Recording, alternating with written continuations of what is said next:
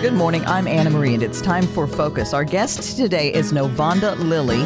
She and her husband Chris have been the March of Dimes ambassador family, and now they're a volunteer family. And what is your other title? Your organizer?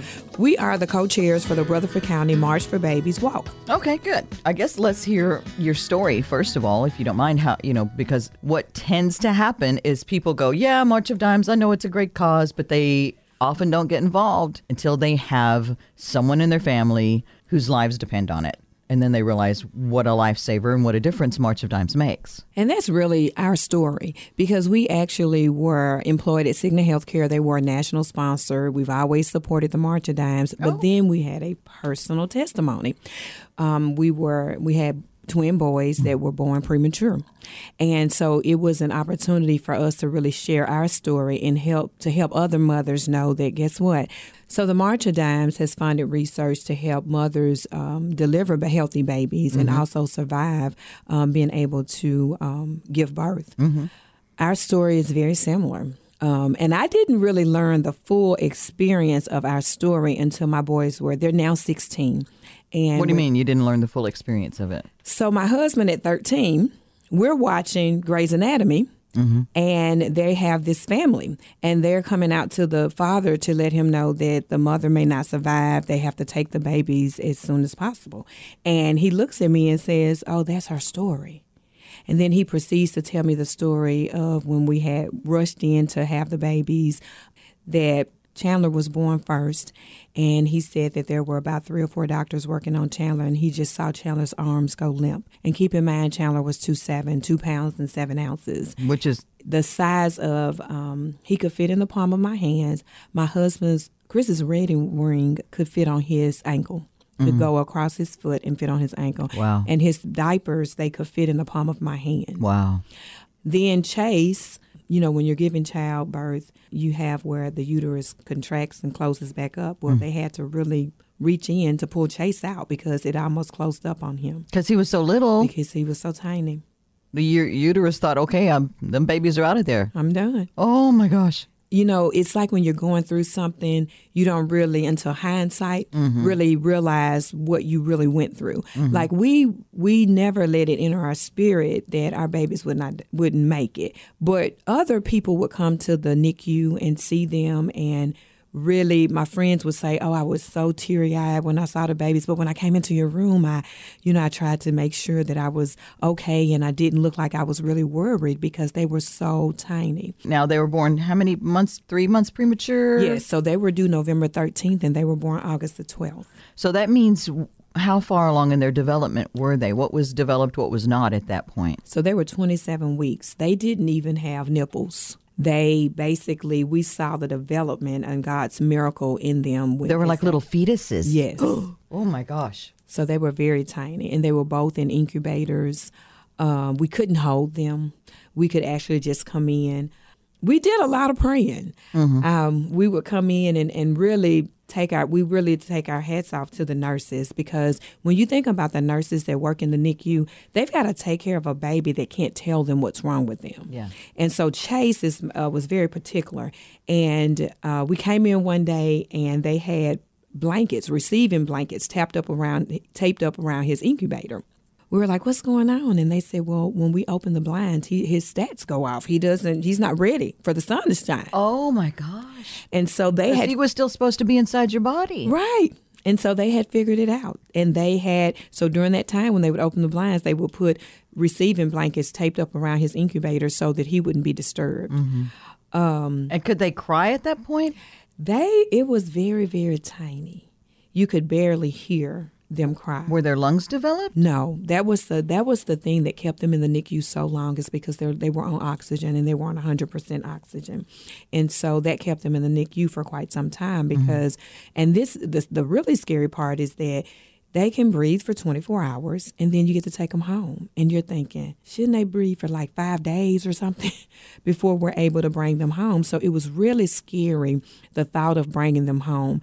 But they would have like one of them had a heart murmur and we did a lot of praying. We prayed about it we fast and they had to have blood transfusions. Um, they really went through uh, what we call our miracle process it was an experience. I mean, we really seen them develop in an incubator. Like one day they didn't have like their little butt cheeks were not really separated, and Oh, my and then all of a sudden you start seeing this development of you know they have nipples. One day they didn't have nipples. Um, they were their face was a little hairy at the top because they were not fully developed, and they had to wear these little masks. Uh, well, I call them masks. Um, on their eyes because they couldn't be exposed to light. Um, their skin, they were not ready to be touched. And so I remember What was their skin like? What did their look like? skin when we were i remember being able to hold them for the first time and their skin was really really soft uh, and, and elastic like Mm-hmm. um, they had no color when they first were born they were just no really skin tone they were just really really light Wow. um, and so their skin still needed to develop to be able to be held So it's kind of like all the outer stuff right had not developed. Just the basic to be alive right had developed. exactly Oh my gosh.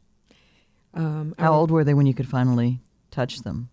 I think it was um what Chris was it like a month or This is Chris, the husband, stepping up to talk to us. Now, it's, what was it? It was about a month. They called and they said and they said that uh, they were cleaning the incubators, and by cleaning the incubators, they need to take the babies out, and they were also going to clean the the, the cannulas uh, that was on one of the children. Which is the Being- breathing thing? Yes, being uh, Chandler, they told us if we were available, that we would be able to hold one of them, hold Chandler, for about five minutes. So we raced to the hospital, and when we got up there, uh, they were just changing out the incubator and cleaning the incubator, and they were just pulling the cannulas off and all the wires and everything that was uh, supporting him. And they said, "Okay, you have five minutes. Does each one of you want to hold them?" But at that point, looking at my wife and looking at what she had gone through carrying these children, I said, "Give her the whole five minutes." Oh, And so we we took some pictures with her holding holding Chandler. That was the first time she was ever able to hold them. And can you if you can imagine leaving a hospital without your children. You went there with all these dreams and hopes of having your children and then you, you leave without your children. Your children are still fighting for their lives. Mm-hmm. So it was a very emotional event for us. So Navanda said that she didn't really realize exactly the extent of things until the boys were how old? And you told her something? Yeah, they were 13 years old, and we were watching a show, and uh, they had something similar to what we went through, but it was my perspective because she was laying on this operating table, and um, had a smile on her face because the anesthesiologist was working with her. Um, little did she know, on the other side of the cape, um, I, I, I described it as war was going on. The doctor was uh, working with other doctors to make sure that they could deliver these these children at 26, 27 weeks. Uh, I was told by the doctor uh, before we started all of this that there were complications, and that not only were the children, uh, the complications with the children, but there was complications with the mother as well. So he wanted to hold the children uh, with the mother as long as possible. But like he to did keep them from being born. to keep them from being born to Did he stop the pregnancy. What did he say? What were the complications? Is it something people would know what that is? Number one, they did not have the uh, the team that could handle children that were that young and that small. So he was calling around. Oh, And- putting together a team. He was putting together a team, and he found a team out of Vanderbilt because March of Dimes was actually working and research, uh, working with Vanderbilt and a NICU specialized team to help out in this area. At the time, they were the only team. So when he did find them, he brought them in and he had them talk with us, talk with me about what was going to happen. Uh, at that time, he did tell me that they were going to um, hold the children as long as possible, but they could only hold them as long as the mothers, as Navanda's body would uh, not resist and try to push them out. Right. Um, at that point, her body would would become uh, septic and her organs would shut down. Oh, because she her body is kind of feeling like there th- this there's something that needs to those babies need to be out of me. That's correct. And so th- so oh gosh, okay. So this NICU specialized team, they stayed on alert. They stayed on alert for it was it was a couple weeks. They stayed on alert. Do you think those couple of weeks made the difference in keeping your helping your Oh, boy I think it- survive? I think it did. Yes. yeah. And when he called them and he let me know, I had I had five minutes to scrub down, and he says her her uh, her organs are starting to shut down. So we got to get the baby. We've got to do this. And what did they tell you uh, at that point about the babies? You could tell the doctor was very concerned as he was working with the babies, uh, as they pulled the first one out, Mm-hmm. and me looking at my son, looking at the, uh, you know, we had been told that we were having twins, two boys, the blessings that we had. I also ran a football league at the time, so I'm thinking about the sports that they might play. Mm-hmm. But then I'm being told that these children, for one thing, they're going to fight for their lives when they come out. And there's a great risk that they will not play football. They will not play these sports. They will have uh, respiratory issues. They could have skin issues. They might be blind. And us just thinking, well, it'll be a blessing that they be alive.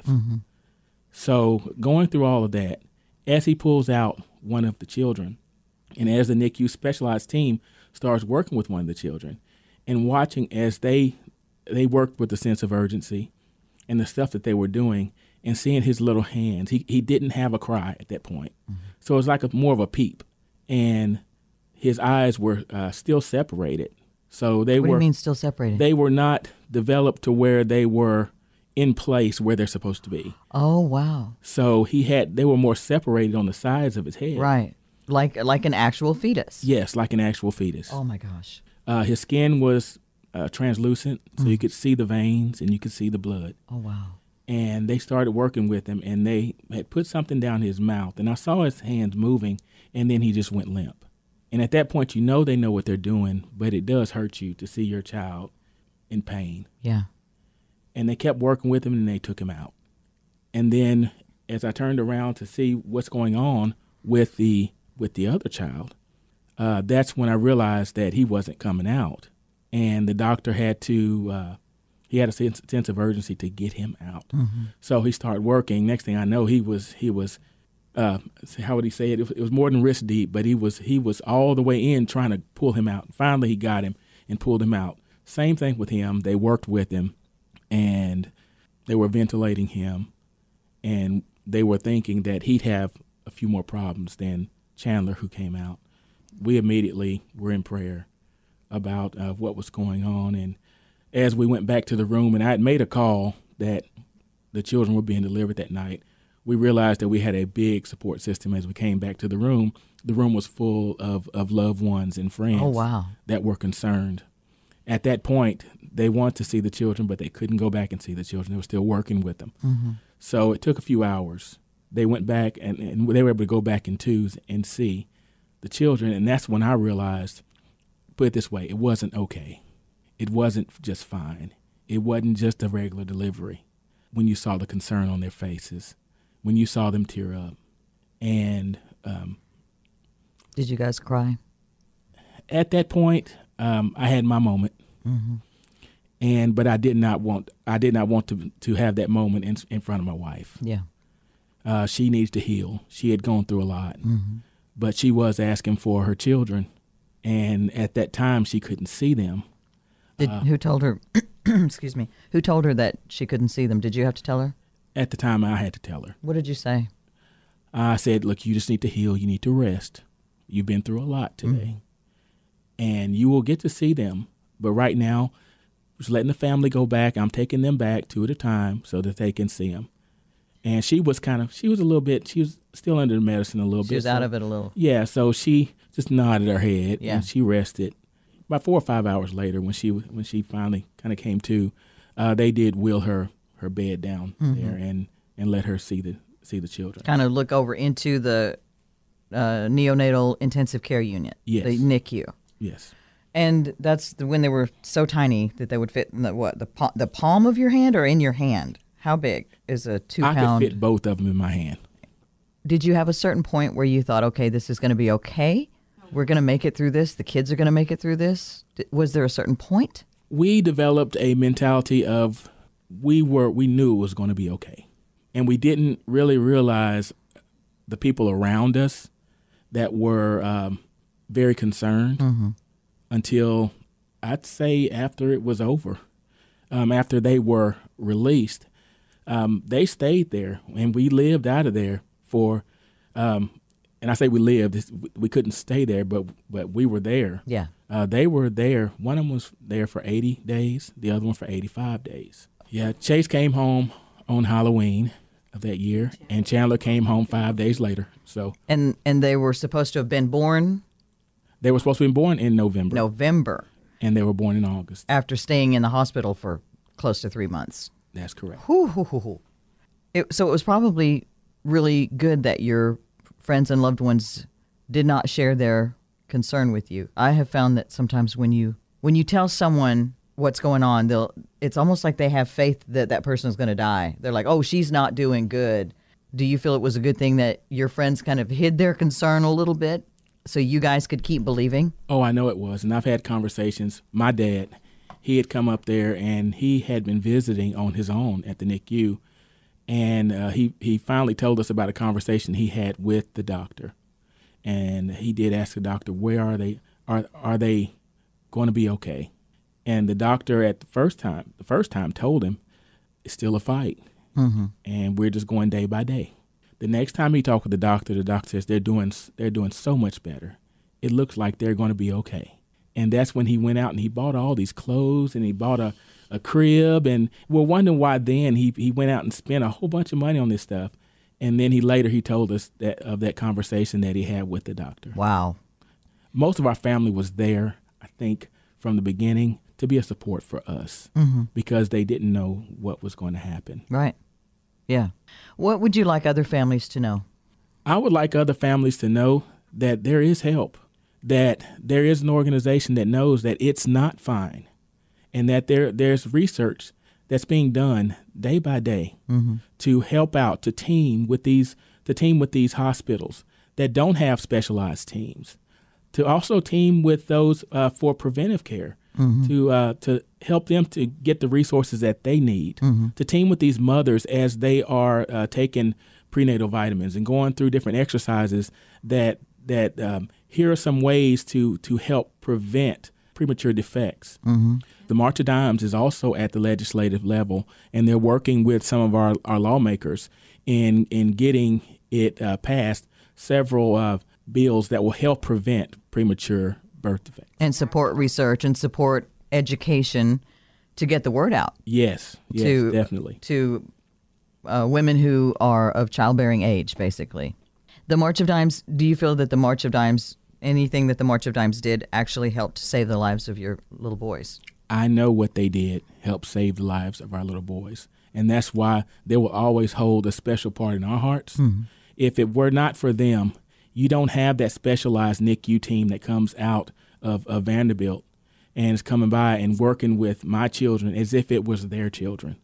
You don't have them telling us what we're going to go through ahead of time. You don't have them working with the mother that has to leave the hospital without her children, and her children are still fighting for their lives and you don't have tho- those uh, the NICU nurses that are educated in every little part they need.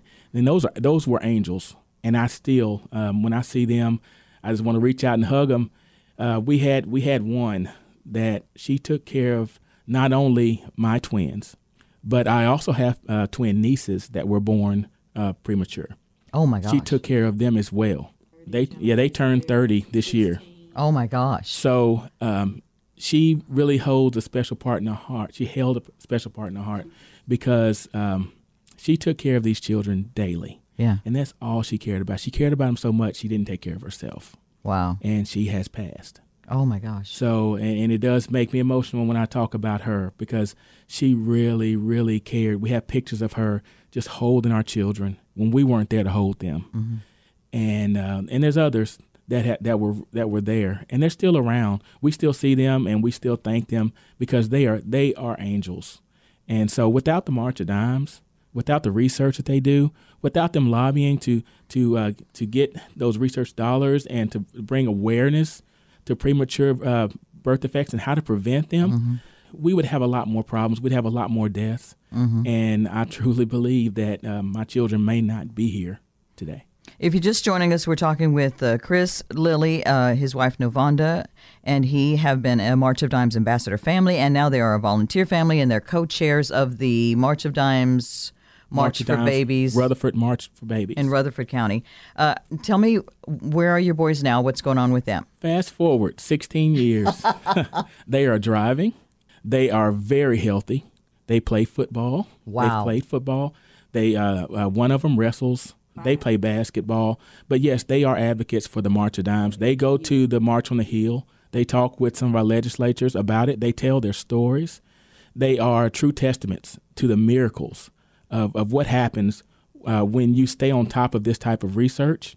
Because of what they went through for the 80 and 85 days that they stayed in NICU, uh, they have little notches under their noses, and they're small, but they remind us of, of the cannulas that were there. For the oxygen. Yes, Chase, his his arteries and veins were so small they couldn't really find a place to to put an IV to to give him blood except for his forehead. So he has a little mark on his forehead, and so those are the the uh, their marks of uh, you know to to let us know how how good uh, how good first that God is, Yeah. and then also how good the the research were and how and how how good the doctors and the NICU nurses were with working with them. When you see that there are two healthy young men that have conquered a lot of adversity, Those are little marks of survival, aren't they? those are marks of survival. Yes. Is there anything else that you feel is important to add that I've neglected to ask? Yvonne, you want to wrap us up? One of the things that I really would like um, people to know is that it's real. It is happening today. Babies are still born premature. There is still a need to continue to support mothers that have babies that are born prematurity, and there's also premature mothers. There's still a need to support mothers with children that are born premature, um, and then also to help the mothers that are not surviving because their babies are born premature.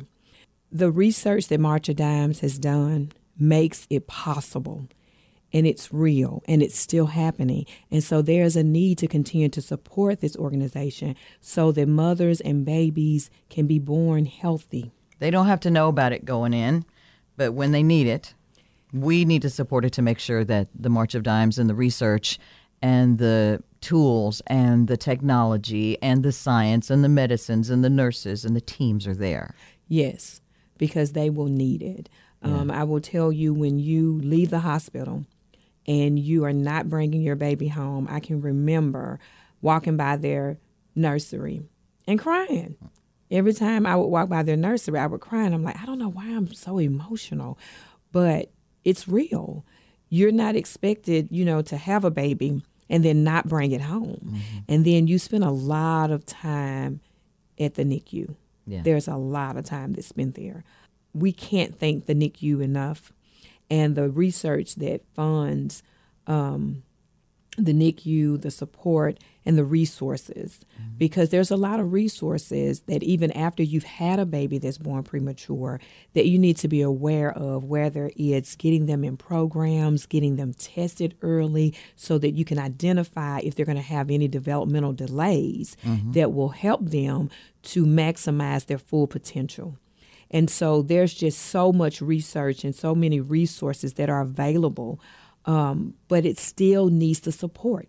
Mm-hmm. And it needs, and this is also the 50th year anniversary mm-hmm. of the March of Dimes been in existence. Mm-hmm. And what an awesome testimony if more people would come forward and share their stories so that people do know that it is still happening. And it, and it makes a difference. it makes a difference. It really does.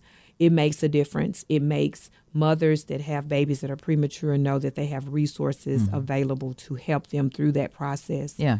Um, to actually see other babies that are are born premature, but they're thriving Yes. One of the things at the um, St. Thomas Rutherford Hospital they have is a gallery. They have a gallery right outside of the NICU, and that gallery has pictures of babies that were born premature, and they are holding a picture of themselves when they were preemies. And our boys are in that gallery. And it is a testament to all the mothers that exit and the families that visit their kids that are in the NICU to see that there is a light at the end of the tunnel. But more importantly, for those mothers that didn't have the same outcome, that their babies did not survive. And there's resources available there. But as we continue to support the March of Dimes, maybe there will be less mothers that have to have um, babies that are not born or babies that pass away at birth because of prematurity. Yeah. Maybe less mothers who have to go home without their babies, even temporarily, and especially fewer mothers who have to go home without their babies at all. Yes. All right. Thank you for your story. Thank you. Now, give me some details about the March for Babies in Rutherford County. Yes, so the March for Babies in Rutherford County will be August the 8th, mm-hmm. and it will be at the Fountains of Gateway mm-hmm. in Murfreesboro. And we will also, um, we're in the planning stages of a um, kickoff in May. So more to come for that. But we're really excited because this is 50 years. 50 years that March of Dimes has been advocating for babies and moms to be born and babies to be born healthy. So it's an important advocacy. It's not just a walk, it is advocating so that mothers and babies can have a chance at life. Thank you. Chris and Novanda Lilly, former March of Dimes ambassador families and now volunteer families. If you want to join one of the March for Babies, you can just Google it and find the one nearest you, and please take part. Well, that's all the time we have for today. Thank you for listening. Thanks to Jay Phelps for producing today's show. We're going to post it on our Focus Facebook page so you can check it out there and share it with friends. And if you have any questions or comments about the show or have ideas for future Focus programs, things you'd like to see us talk about, make sure you put it there as well. Make sure you join us again next week. I'm Anna Marie, and that's Focus.